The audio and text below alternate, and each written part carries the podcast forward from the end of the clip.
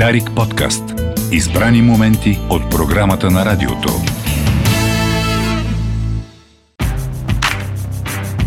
Особен поглед.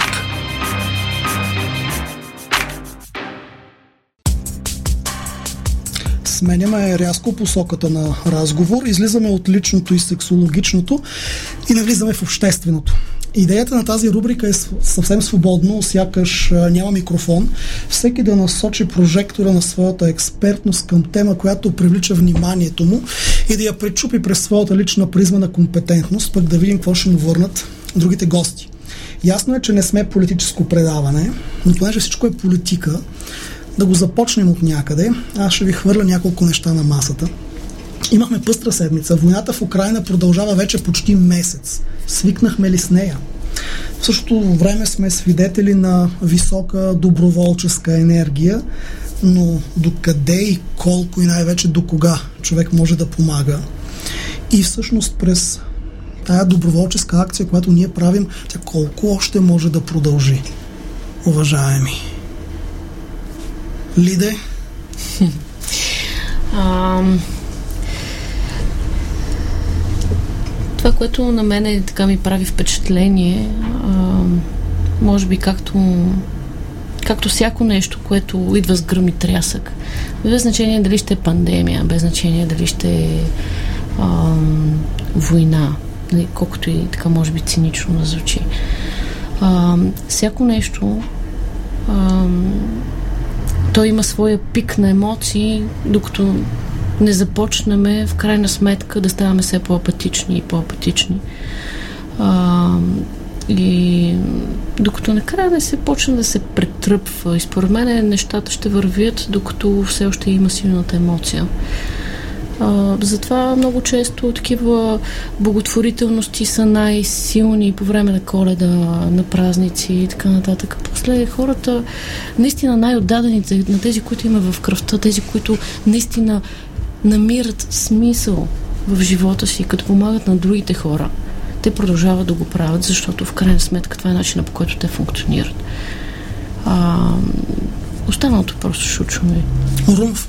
А, точно това, което ти каза е много а, правилно и малко по-рано с вас говорихме точно за вече чисто невробиологично а, за хроничния стрес и теорията на хроничния стрес на Ханс Селие въобще. Защото, знаеш, т.е. лекарите знаем, че а, тялото има капацитет и ресурс да се справи в кризисни ситуации, които изискват а, за относително кратък период от време нали, да се постигнат много а, свръх, свръхмерни, въобще дори даже на моменти свръхчовешки неща.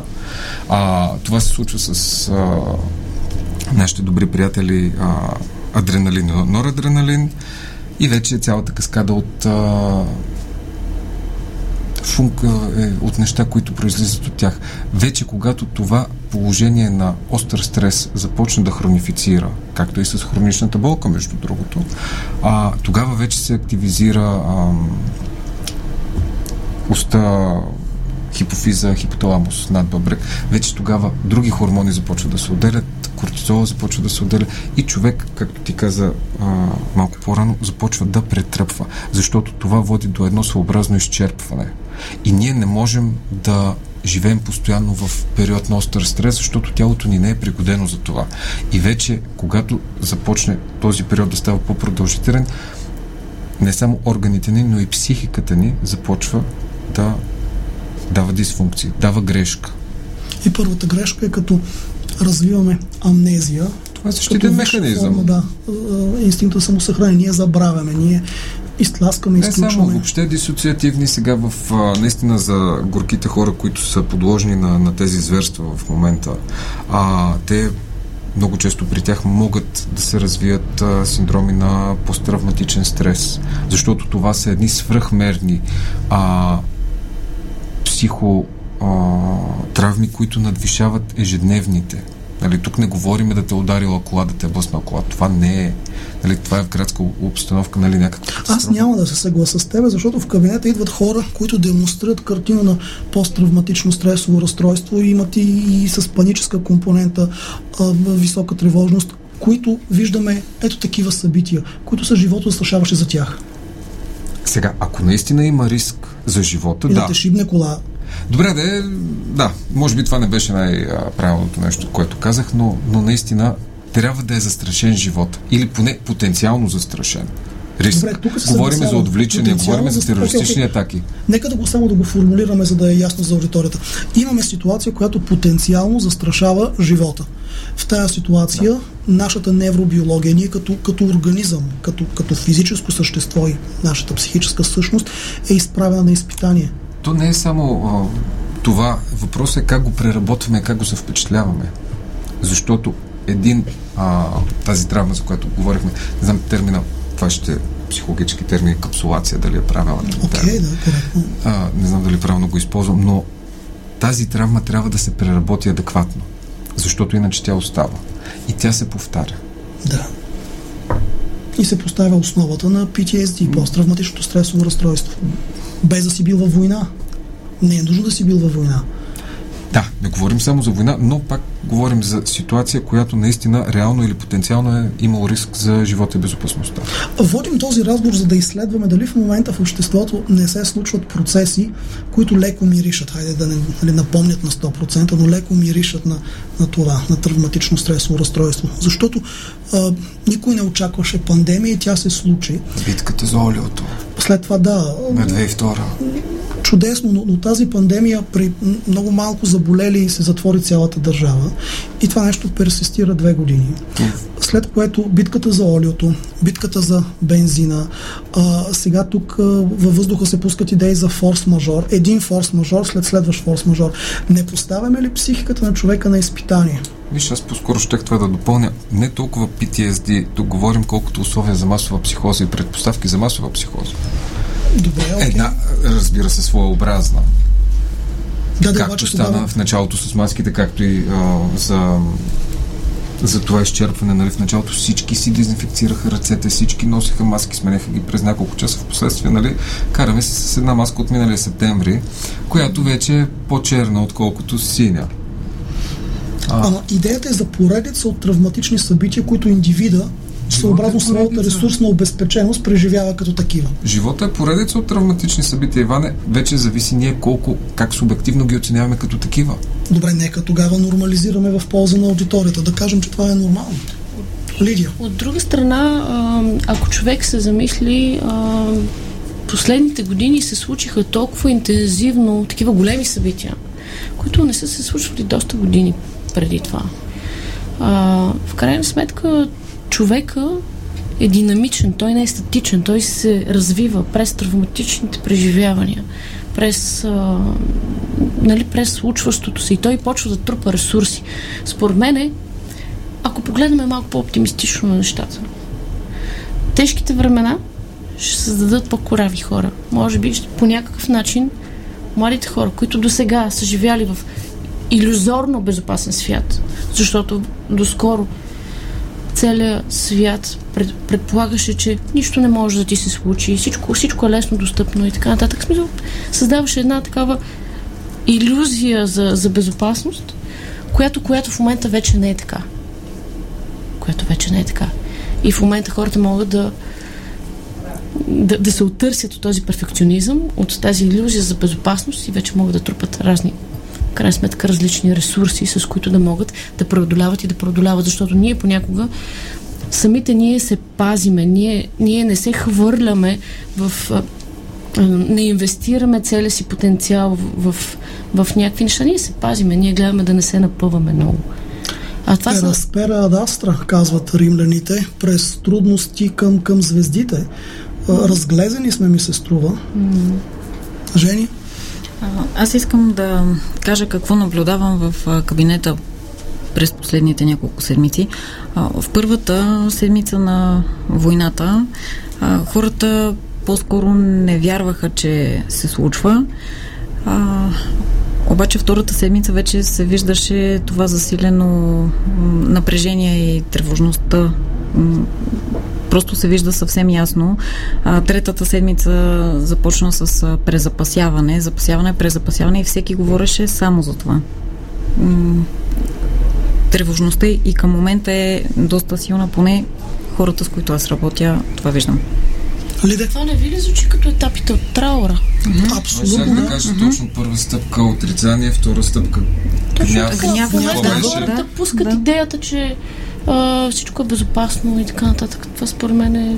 Всъщност това, което ние наричаме траурна реакция, е реакция на шок.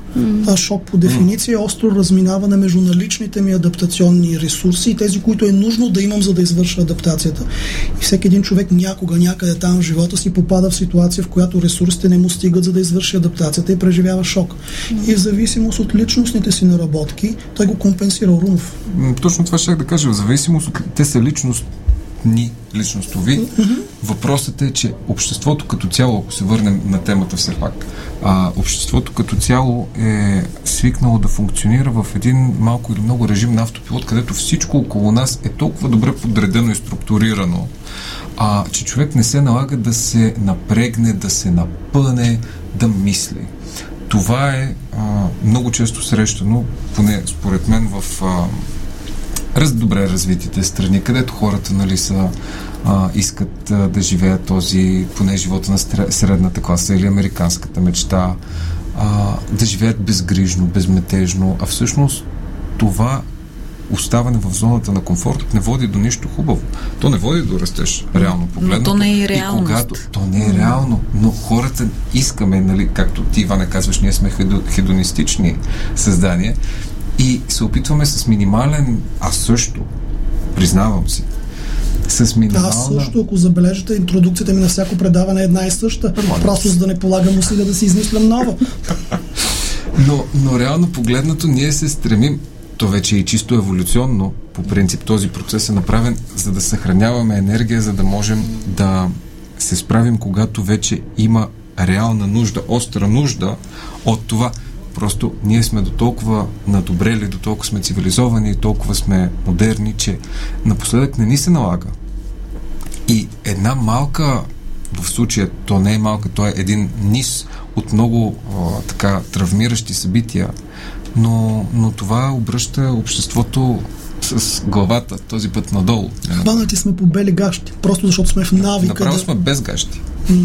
Добре, в този ред на мисли, ние медиите имаме ли отговорност, защото като цяло се фокусираме само върху събитията, посмейте се още малко. Фокусираме се върху събитията, които, които са актуални, които са горещи новини и всичко друго отпада от дневния ред. Ето, арестуваха Бойко Борисов за 24 часа, но във всички новинарски емисии това беше водещата новина. Прекъснаха се предавания култови, като Харема и там не знам какво, само за да има новини и забравихме за войната, забравихме за пандемията.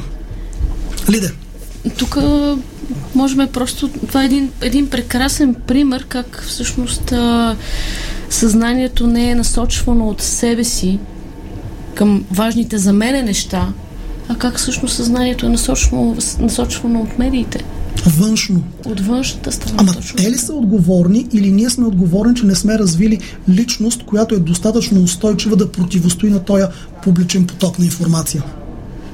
Когато го погледнеш, това крайна сметка би трябвало да е личен процес. Но когато не е личен процес, все пак някой трябва да води. И води винаги този, който е по-стабилен. Фу, Очевидно за някои хора медиите са по-стабилните. Ми, комплексни са нещата, да, съгласен съм до някъде с теб, но а, това, което аз виждам като проблем с медиите, казал съм го и преди, няма да се повтарям, а, е, че те залагат твърде много на сензацията, на пикантерията. Те си гонят интереси, те си имат а, някакъв рейтинг, който трябва да гонят, те си имат някакви спонсори и реално погледнато а, идеята им е... комерциалната медия няма спонсори. Комерциалната медия се издържа от реклами, т.е. трябва да има рейтинг, за да може да продава Трябва да време. има рейтинг, но реално погледнато те няма как. Ам, те не е в, в интерес на медията да съобщават Добри е, новини. добри новини. Да, аз за това не гледам телевизия въобще. Защото освен ам, тази, ам, този опит за скандализиране за всичко, а, то наистина насочва нещата, прави се едно обработване на хората, на нагласите, да го кажем. И оттам нататък вече един народ, който или въобще хора, които са лесно ам, податливи на, на такива неща, са и лесно контролируеми. Виждаме какво се случи, пак казвам, виждаме какво се случи в последните няколко седмици с а, цените на олиото, цените на бензина и се юрнаха хората по опашките. Добре, Ако само не се да взема отдава... повод от това, което казваш. Хората са лесно манипулируеми факт. Още Юнг го е постулирал, че когато на човек му липсва познание за себе си, а, той е податлив на, на разрушителни тенденции и клони към колективизъм, т.е. търси спасение в групата, в стадото и лесно се управлява. В този ред на мисли, вице-премьера Корнелия Нинова просто е така метна в пространството, форс-мажор, после метна олио, в което да се окъпем. А, да залеем България и така нататък отговорността на нашите лидери на техните медийни съветници да подбират думите и посланията си или всъщност те преднамерено го правят? В, честно казано, в тази ситуация нищо не би ме изненадало. Защото виждаме не само за нашите, виждаме и чуждестранни лидери, все пак да, ако погледнем някои глобални сили mm-hmm. водещи, а, че всичко е много добре изказано и всичко е много добре подредено с едни усмивки, с едни а, отмерени жестове, но реално погледното си има а, някакъв план зад това нещо, да кажем. Тоест призив към това хората да се постараят да бъдат малко по-критични, но да не прекаляват с критиката, за да не влезат в полето на параноидното. Все пак, да. Да. Добре, Лиде? Аз точно, точно това си мислех, всъщност, че в крайна сметка това показва, и е още един пример за това, че всъщност сегашното поколение те са изключително безкритични. Тоест, поема се абсолютно всяка информация за чиста монета и, и просто гледаш как общественото мнение е като пинг-понг, който просто само следи топчето и няма абсолютно никакво участие в това какво се случва, никакво, никакво ментално участие. Те просто, те просто са следствие и Нали, и, и действията са просто следствие това, което Но, виждат. Само да кажа, те нямат и реално погледнато. Сега, като кажа, те имам предвид по-младото поколение, не знам доколко има възможност да си насочи вниманието и капацитета за, да го задържи за, за това нещо в последствие вече критичното мислене. Абсолютно а, съм съгласна с теб. Страда от там и реално погледнато ам, те просто от нещо ново, някаква сензация, прескачат на нещо друго ново, наистина а, в последните години това е постоянно. Тези телефони, които ние имаме, те са един дигитален биберон. Ние не оставаме насаме с себе си, ние не оставаме насаме с мислите си, за да имаме възможност за критично мислене. Ти си постоянно свързан, на тебе постоянно ти се спуска нещо. От някъде, дали ще, няма да казвам всички социални платформи и медии, но реално погледнато, на те вниманието ти е постоянно ангажирано с нещо – което някой друг е направил и създал. От една страна, поради глобализацията, нали, ние сме свързани, но всъщност май все повече и повече се разделяме. И за мен е, в моята представа социализацията, дес, а, смисъл, социалните мрежи десоциализират обществото. Абсолютно страда социализацията. Социалната мрежа, поради която страда социализацията. Да, а, Жени, говорихме си за внимание, за задържане, за концентрация. Ти имаш такъв опит.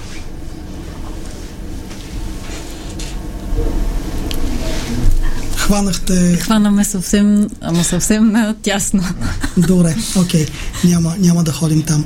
А, имаме още малко време да, да обобщим това, което се случи в това предаване, това, което си казахме, което искате да остане в, в пространството, като есенция да извлечем, Лидия. А, това, което си мисля, че в крайна сметка човек трябва да а, се свърже малко повече със себе си и наистина да започва да мисли.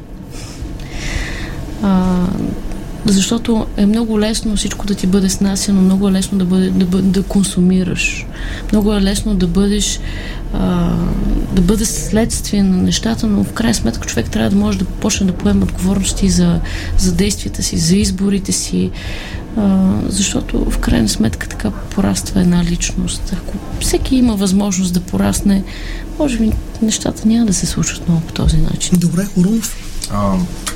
Толкова, толкова добре казано. Аз съм имал възможността все пак а, някой от формиращите ми години да израсна в меката на консумацията и съм успял да видя и да сравня как а, хората и въобще децата, как там мислят, поведението им.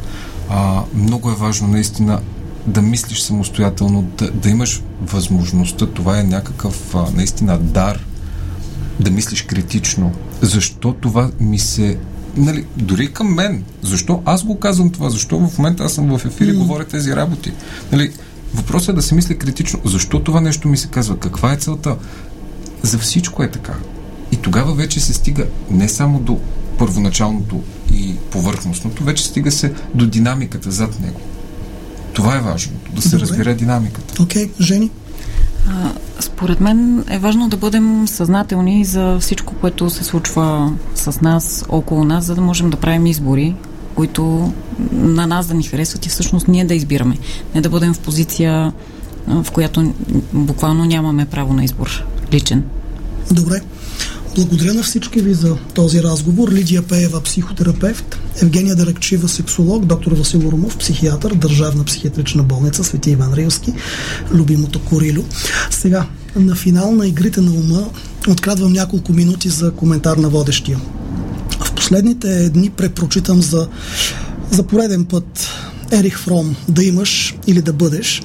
И по този повод споделям с вас няколко фрагмента от там, защото смятам, че дават яснота както по сексологичните въпроси, които дискутирахме, така и за социокултурния контекст в България и въобще за модерната западна цивилизация.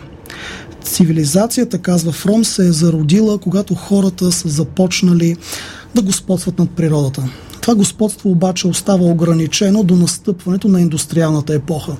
В условията на научно-технически прогрес, като се започне от замяната на животинската и човешката сила с механична, в последствие и с ядрена енергия и се стигне до замяната на човешки интелект с компютъра, а днес вече говорим за виртуална реалност, добавям аз, а, хората започнаха да вярват, че са способни да реализират неограничено по количество и качество продукт и от тук неограничено потребление – Смяташе се, че постигането на материално благополучие и комфорт ще доведе до безгранично и всеобщо щастие, казва Фром. И така бързо свикнахме да се себе усещаме като всесилни, всезнаещи и въздесъщи.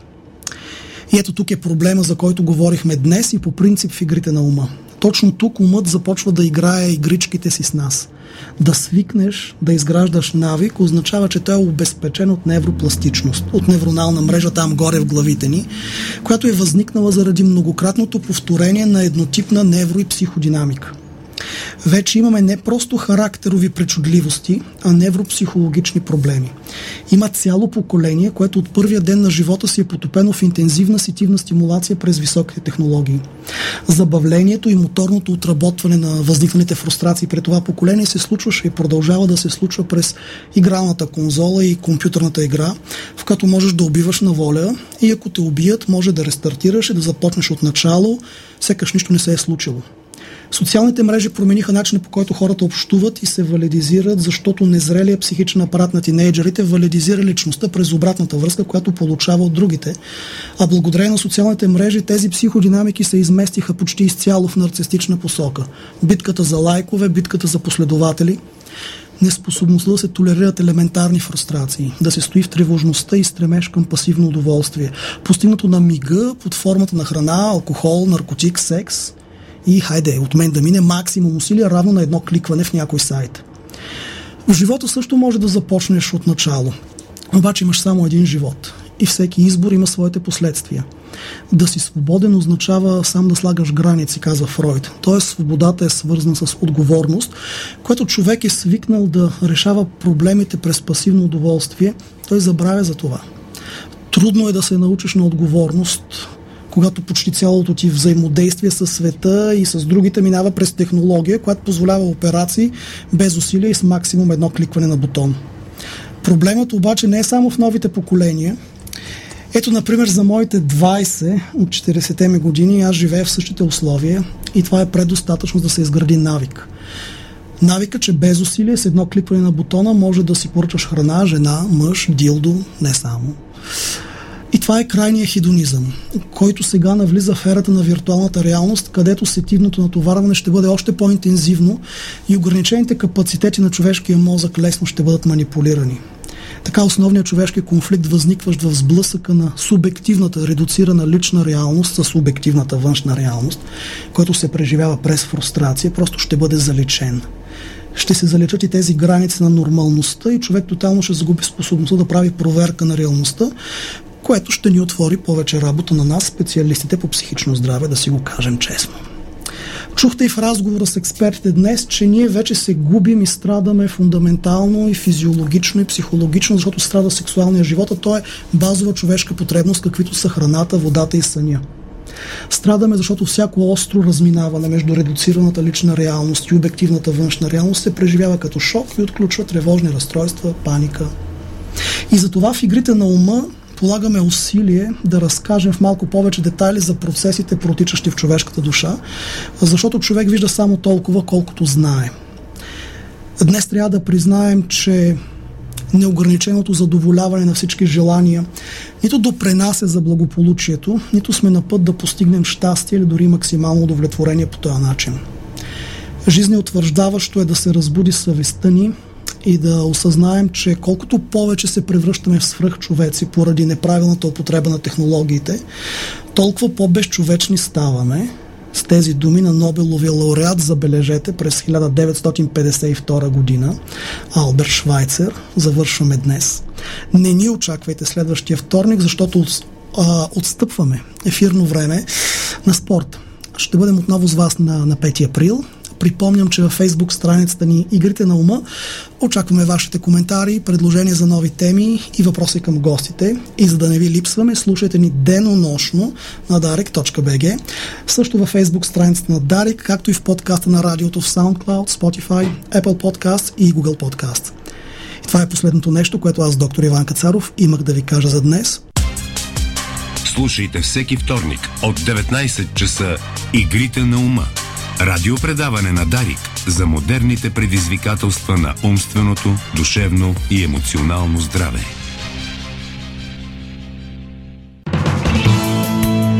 Дарик подкаст. Избрани моменти от програмата на радиото.